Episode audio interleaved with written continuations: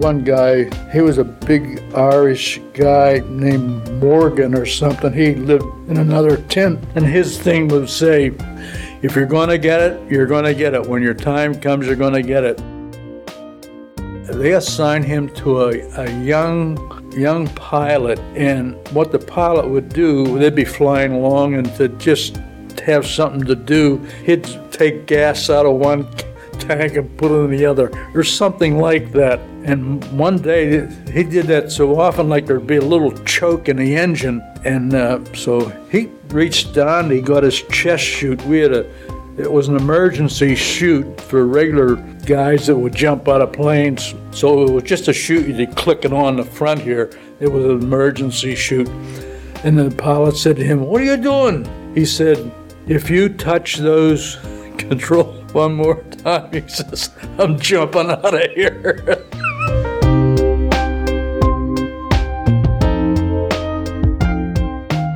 so, just like he said, uh, when your time comes, your time comes, and that's what happened. We lost him.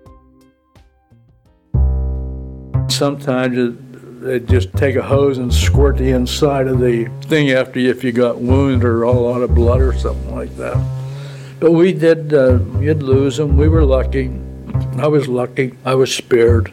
I think it was because the family prayed for us and whatnot. But, but uh, a, you know, another thing too was uh, sometimes guys would crack.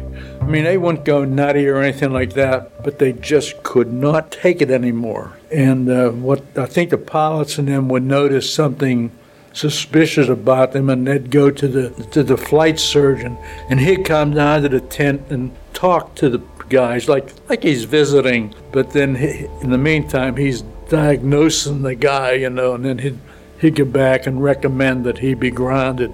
But nobody would say anything to the guy like they wouldn't say, "Oh, he's a coward," he's like that, because they know tomorrow or something. If you had a big bad mission, you might be the next guy that can't take it anymore, you know. But some guys would uh, crack.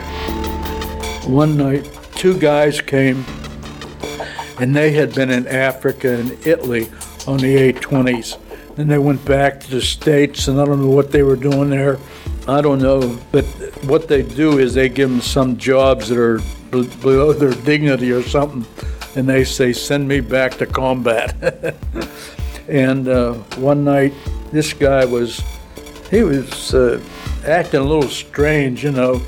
And one of my friends he said to me, he came over and said to me, uh, it was a 10 man thing. He said, Chuck, uh, let's go up to the uh, Red Cross and get some donuts. It was a big hike. We were about as far as away you could get. And we come back and they said, You missed the show. We had guns, they were shoulder holsters that you would wear, and if you got shot down, it was for your protection of 45. says uh, the guy was spoke French or something, or he was French or from Louisiana. He said, You missed the show. He jumped up, was screaming at an empty bunk, and then he pulled out his gun and put a couple shots into the thing. So I guess they came and got him and never saw him again.